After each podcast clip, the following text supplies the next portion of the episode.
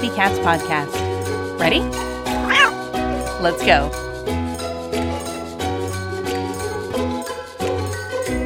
Welcome to the Community Cats podcast. I am your host, Stacy LeBaron. I've been involved helping homeless cats for over 20 years with the Merrimack River Feline Rescue Society. The goal of this podcast is to expose you to amazing people who are improving the lives of cats. I hope these interviews will help you learn how you can turn your passion for cats into action. Today, we're speaking with Lindsay Hamrick. As Policy Director for Companion Animals at the Humane Society of the United States, Lindsay Hamrick works to support local, state, and federal policies protecting pets. She holds an MS in Animals and Public Policy from Tufts Veterinary School and was previously the New Hampshire State Director for HSUS passing stronger animal cruelty laws, including a successful 2017 campaign to allow cats with feline leukemia and FIV to be placed into loving homes. Yay! Prior to her role in advocacy, she spent a decade as Chief Operating Officer overseeing operations at three of New Hampshire's animal shelters. Lindsay, I'd like to welcome you to the show. Thanks so much, Stacy. So glad to be here. Congratulations on your promotion with HSUS. For folks that are interested, Lindsay is now Katie Lisnik's position. Is that correct? That's right. So Katie Lisnik went on to become an executive director of an animal shelter in Maine, and we miss her terribly, but um, it did open up an opportunity for me to be able to work on a national scale on the policies that impact companion animals. Well, I'm so glad that you're able to be with me today, and it'll be a pleasure to have you on the show, hopefully, in the future. But first, let's uh, take a step back and uh, share with folks how did you get started in animal welfare? You definitely are a passionate, passionate animal lover. How did you really get started? Like a lot of folks, I knew from a really young age that I wanted to work with animals, and my mom was super supportive of that. So we had a local animal shelter in upstate New York where I lived, and I was maybe 12 she used to drop me off at the shelter and let me hang out with cats and dogs. And it was sort of back in the day, and you know, there weren't really age restrictions on volunteering at the shelters. We never got any training. Um, I remember sitting in rooms with cats and getting scratched, and it was like the best way to spend a Saturday. So, um, you know, I went to college and majored in animal science and psychology. I was really interested in animal behavior I spent a little bit of time studying primate behavior in college and then really still didn't know what I wanted to do. I wasn't really sure about the careers that were out there that were not down the veterinary path. Um, and I was fortunate enough to land at the Tufts program and get my master's in animals and public policy, which really opened the door for all of the different kinds of work that are out there. And just happened to get my first job at a shelter in New Hampshire and loved the operational component and managing the cruelty investigations and medical care and behavioral care and now here I am trying to take all of that on the ground experience and see what we can do on a policy basis on the national scale. What have you seen over the years being from the boots on the ground type role as well as balcony looking? I mean, what do you see as the greatest or some of the greatest challenges that we face as an industry? I think one of the biggest challenges is that when you're working in an animal shelter or a rescue organization, you're so busy. You don't have even an ounce of time to think about how policy impacts the work that you're doing until it really impacts what you're doing and you get frustrated with the process. So for me, that came in two ways. I worked in Denver, Colorado for a brief period of time where there is breed specific legislation. And I don't think it was until I worked there that I realized how a state law or a, a city ordinance could really impact exactly what we were trying to do. And then I came back to New Hampshire, and because of one word in the law, the shelters were either required to euthanize cats with leukemia and FIV or find um, alternative transfer to rescue for them. It just became this really big mobilization of the shelters and rescues to try to change that policy. And, and I think the more that we can all get organized and prioritize the issues that impact companion animals, the faster we're going to see change. I think on the community cat front, it's abundantly clear that cats have been second in all of the policies that have been pushed forward. Um, and certainly community cats and that unowned population has really been swept under the rug. And we're now trying to make sure that there aren't negative policies impacting those animals, but also let's be proactive, let's be progressive in how we're addressing all of these challenges. That's a very fancy dance. I would say, as a group, it's a probably a pretty decisive issue to policy or not to policy with regards to free roaming cats. Do you have any thoughts or ideas? Is there one way we should be leaning or you know, so many people are like, oh, well, we have to have mandatory spay neuter. And then the other people are like, well, no, because then what happens to the cats that don't get spayed and neutered? So, is there any guidance to folks as to should we be thinking one way or the other?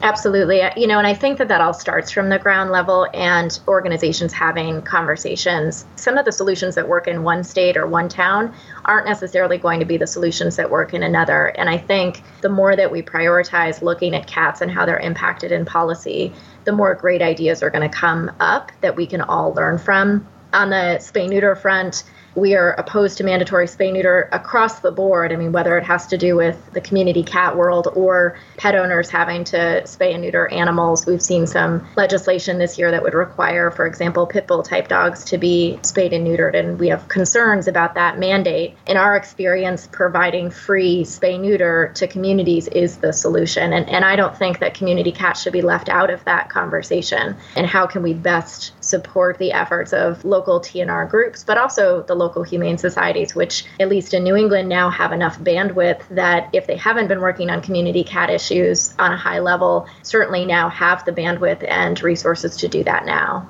I'll play a little bit of a devil's advocate on that one because, yes, they may have the resources. I'm not sure about the bandwidth or the visionary direction. I feel that there's a lot of challenges in New England, and I think we'll be facing this across the country as to really choosing what constituents they're serving in their markets. And I think that's a great challenge for us looking forward to what the industry is going to look like in three to five years. Absolutely. And it's such a great opportunity for the shelters, the quote unquote established shelters that have been around for a long time, to be listening to the on the ground TNR groups that have been out in the field for a while. And there should be some great partnerships that exist and that come out of that as we move into the next few years of animal welfare. I really hope so. I really hope so. Lindsay, I was so interested to hear that you were down in Puerto Rico. There was a big spay neuter project that kicked off maybe a couple of years ago, or maybe even just a year ago. Tell me if my timeline is correct on that. It's a huge spay neuter project um, with HSUS and various other organizations. Can you tell us a little bit about that? Sure. So, Spayathon for Puerto Rico is a program that the Humane Society of the United States has really not only gotten behind, but created out of this really great idea. We've been in Puerto Rico for about five years through our Humane State program, which is a program where we target a state, or in this case, Puerto Rico, and try to dump as many resources and education into, into one place at a time. And in Puerto Rico, before Hurricane Maria hit, we had been there for a few years doing things like humane education and training for law enforcement and prosecutors, as well as looking at Puerto Rico's laws to see where things could be strengthened all of that was going really well. And then, of course, tragedy hit and Hurricane Maria came along. And really, the work that not only HSUS had been doing, but of course, the hundreds of organizations that are in Puerto Rico that are trying to address the homeless pet population, they were just put back a decade because of all of these people and families who needed to either evacuate the island and could not take their pets with them, which led to a massive amount of abandonment for understandable reasons, or just that complete lack of access to veterinary care or the economics to be able to provide that care to the pets that they did have. So the Humane Society of the United States looked at what can we do post Maria to really try to curb the flow of unwanted and overpopulation of animals. And Tara Loller, who is our senior director of strategic campaigns, came up with this idea that we really needed to just be there providing this free spay neuter in similar ways to how HSUS does this with our Pets for Life program as well. So it's a huge collaboration. It involves 26 organizations, and we truly could not do this work without all all of the organizations that are either funding the work, providing a lot of the equipment that we need, or the on the ground organizations the setup of it is each time that we go, and we've finished three rounds, we're about to do the fourth. Each time that we go, we have about six to eight sites across the island. And at each of those sites is at least three organizations that are working together to provide that free spay neuter for the week that we're there on the island. And is this for owned cats and dogs, or how is it serviced, or who are they servicing? And is it just for spay neuter, or is it for other stuff too? So it's only for spay neuter. The animals do receive vaccines when they're with us for that day. And then, of course, if a veterinarian during their examination sees something that's concerning, we'll make sure that the pet owner is aware of that so that they can do follow up. It is technically for owned animals, although I lo- use that term loosely because really what we're looking for is an animal that has a person attached to it that can make sure that the dog or cat recovers properly we have been able to spay and neuter quite a few community cats while we've been there because they have wonderful caregivers who have brought them to the clinics while we're there. But for the most part, what we're seeing is owned dogs and owned cats. So, very few cats are coming in in traps. Most everybody's coming in in carriers. Yeah, if that. I mean, most of the or pockets. Most of the lines. Yep, exactly. So most of the lines for the clinic, you know, people are just holding their cats in their arms, and that's perfectly fine. But we've reached about, we did just over 24,000 spay neuters so far in just a year, and of those, over 7,000 have been cats, which is a really great showing of how all of the folks in Puerto Rico value cats. That this has not been just about pet dogs. So, with you being there so intensively, are there any estimates of what the actual population is that needs assistance? Yeah, we've tried to figure out what the total would be. We estimated that there's probably about 300,000 stray dogs um, and unknown dogs on the island, which is just astronomical. And of course, you know, there's there's not great numbers for community cats, but we would assume it's a very high number as well we wanted to focus on the owned population because we recognize that when pet owners don't have the resources to get their animals spayed and neutered, it is what is leading to the overpopulation that we see in the streets. And people, just like anywhere in any organization that offers free spay neuter, what we find time and time again is that people want the service. We have absolutely no trouble getting people to show up for these clinics. If anything, we've had to turn people away because we don't have enough capacity. And so it truly is such a wonderful community service. And I still can't get over the number of pet owners who find a way to take the entire day off of work, stand in line for eight hours before we even open just to make sure that their cat gets a chance to get spayed and neutered in the first place, and then wait all day while their cat gets done so that they can be there when the cat recovers from surgery.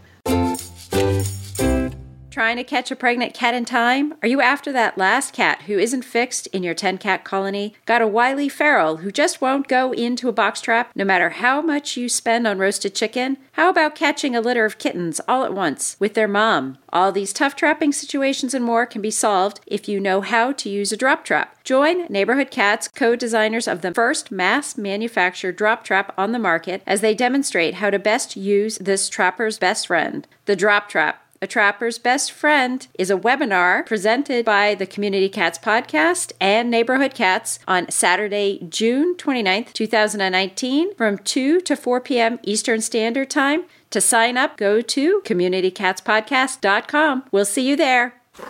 Catological exists to help cat parents love their kitties better with the most in depth cat food reviews online, plus hundreds of other fact based articles. Catological is your one stop shop when it comes to learning more about your cat.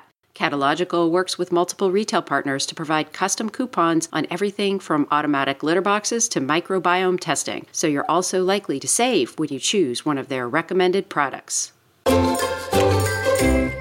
When I've done past interviews with organizations that have done projects on islands, one of the concerns that seems to be pretty standard is the fact that private veterinary care, the private resources that are there day in and day out, are extremely limited. Is that the case in Puerto Rico? Yeah, it's very much the case, and I'm really pleased because the um, Colegio, which is the organization of veterinarians in Puerto Rico, they've been close partners with us on this project. So they've been able to help us understand what's going on on the ground, what are the resources after Spayathon is done. Uh, I'm really excited to announce that the Puerto Rican government, the governor, and the first lady just announced two weeks ago that we will be extending Spayathon for two more years. So our original goal was to reach 25,000 animals. We now think that we'll reach close to 100,000 animals when this project is said and done a lot of the equipment that's been donated for this purpose, we are leaving on the island when we're done. So there's a, a move to establish some long term spay neuter clinics on the island after this project is done. And with that would come donations of all of the things that we've used. So that's creating a sustainability package there. Absolutely. And our thoughts from the very beginning were it's great to go and do targeted spay neuter. It certainly would have an impact regardless, but what we all want to see is long-term change in that that sustainable model. So it sounds like not only do you have the support of 26, you said 26 different organizations, and I'm assuming those are local as well as off island organizations. So there's funders and then there's operations help from other groups. Uh, I remember seeing some postings of some of the organizations that came down and uh, collecting their numbers and that kind of thing and reporting in on their numbers at the various sites that they were supporting. But you also mentioned some political components. Have you had any challenges or obstacles? Obstacles during this process, or has it been rah rah sis boom bah and let's look at all the dogs with all their like outfits? there are some amazing outfits and hair colors on dogs in Puerto Rico, I'll tell you. Um, I would say, from the government perspective, the governor and the first lady, the first lady in particular, has been an incredible advocate and ally of ours in this program, and she has been with us every step of the way to help the municipalities support us when we're there because we don't go back to the same towns every time and we take up a lot of space. The last round, every clinic was in a giant basketball stadium. So those stadiums have to allow us to come in and have a mm-hmm. few thousand animals come through and have a lot of public around and safety measures and all of the things that go into the logistics. So the government, both on the local and on the, the state level, has been very supportive. I'm sure behind the scenes, there's been some, you know, complications here and there, mostly logistical issues of how you get all of the supplies that we need over to the island and make sure that they stay in the right kind of refrigeration and all of the infrastructure that's typically needed for this work. But Tara has done such an amazing job making sure that we can pull this off. And the 26 organizations, it of course is funders like Maddie's Fund, PetSmart Charities, Petco Foundation. And then every site has a local nonprofit organization that understands the local dynamics. So at the site that I have been at the last few times. We have the Sato Project, uh, which has been working in Puerto Rico for a long time, has a great sense of what's going on. And so they help us with all of the ins and outs of the clinic and talking to the public. And then we have a surgical team at each site. And the surgical team that I've been working most closely with is called Helping Paws Across Borders. And they're not specific to Puerto Rico, but they have veterinarians who have done the island spay neuter work all over the place. So these are veterinarians who very much understand, you know, the MASH style of spay neuter and how to get this done really well. Sounds like there's a um, a good operations manual, obviously, out there for where each site sets up and general rules and protocols that everybody has to agree to follow. And I mean, it, it does sound like it's worse than the Boston Marathon, which you know, it sounds it's amazing. it is amazing. I mean, the number of planning calls, of course, now into another round, people have practiced enough that it, it runs more smoothly the longer you do it. But even the first round, I could not believe how smoothly things ran. And of course, each time we debrief about what worked well and what didn't, and how we can better support the communities. And we have a medical director, so we have a lead veterinarian who sets all of the medical protocols for every site. And to your point about data, one of the most exciting parts about this program is that we are collecting collecting tens of thousands of data points about an island population, about how spay neuter may impact that population long term. And the University of Florida is analyzing that data. So there should be an update on data each year. And then, of course, after the three years is completed, we should see some really amazing summaries about what this program has done. So I have, I have, two questions. One is now that you've been at the island for several times, are you noticing pockets or were there pockets where maybe the overpopulation situation wasn't so bad? And then there are other pockets that you're micro targeting. And then also, has this impacted moving more animals off the island for adoption? So I think, like most geographies, there's always areas that are sort of worse off than others. One of the most devastating parts of Hurricane Maria was that the people that were living up in the mountain ranges truly did not get very many resources or even have electricity for well over a year after the hurricane hit. So we did schedule a clinic up closer to those regions to be able to try to offer some support to those families. But I think overall, you know, when you're talking about possibly 300 300,000 homeless dogs and more than that for cats. It's a small island, so clearly it's a systemic issue in terms of access to low cost or free veterinary care on the island. Have you seen more animals being transferred off the island for adoption? I mean, I know that's been happening in the past. I just didn't know if maybe with more attention there's been more aggressive movement. Yeah, it's a good question. I don't know that the transport programs have increased necessarily. Um, the SATO project, which is the on the ground team that I work with, they've been doing transports for a long time. And I don't know that they've increased their frequency so much as they are able to take, I think there's a lot of hope from the groups that have been working on the ground for so long, being able to see this high volume targeted spay neuter happening, because of course those groups have been offering spay neuter for a long time. But when you see it happen in such a huge volume in a short span of time, I think there's a lot of hope.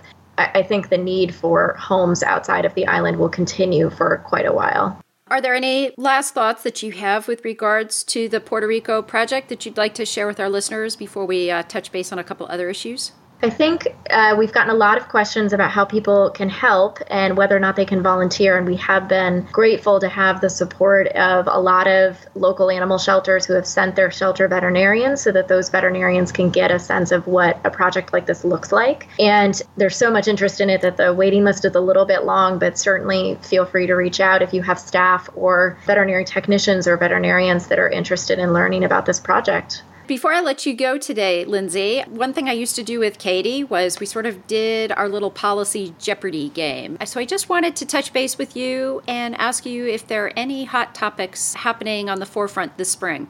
Yeah, so we've been following a couple of bills that impact community cats specifically, most of them fairly positive. So, one of the positive trends we've been seeing is this understanding that TNR is not abandonment. Many states have abandonment laws that have either criminal or civil penalties attached to them. And we want to make sure that TNR is not seen as an abandonment issue. And so we've seen some good bills in Illinois and in Iowa to try to recognize that difference and to define what the return is in TNR. And the Rhode Island bill, which I think your podcast has covered before, which has been uh, a little bit of a challenging bill, the legislature in Rhode Island has just put that into a study, which gives everybody a little bit more time to figure out what the common ground is. Uh, the HSUS's concerns on that bill have typically been that there's a lot of requirements and restrictions for people that are caring for a group of community cats, and we just want to make sure it strikes the balance between responsible TNR and not too many restrictions. Excellent. If folks are interested in finding out more about HSUS and their work with community cats, um, how would they do that?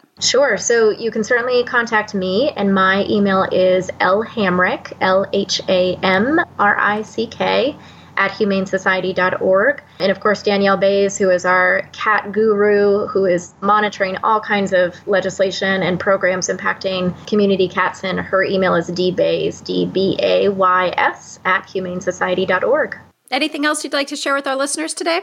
I think we covered it. One thing I want to stress is that you get an idea. Somebody must have had the idea for doing the Spayathon in Puerto Rico. Somebody had that little desire to create something. And with that, there have been 24,000 surgeries. So if you have this little idea and you think it couldn't happen, take that negative Nelly thought right out of your head and you can make it happen. So I just want to encourage folks to really believe in the opportunity to be able to make change, even if you think you are running against some incredible obstacles and it's a great partnership 26 groups working together. Great way to communicate. Collaboration is also key so I, I, really just like to make sure folks go home today and really believe that they can make things happen in their own communities.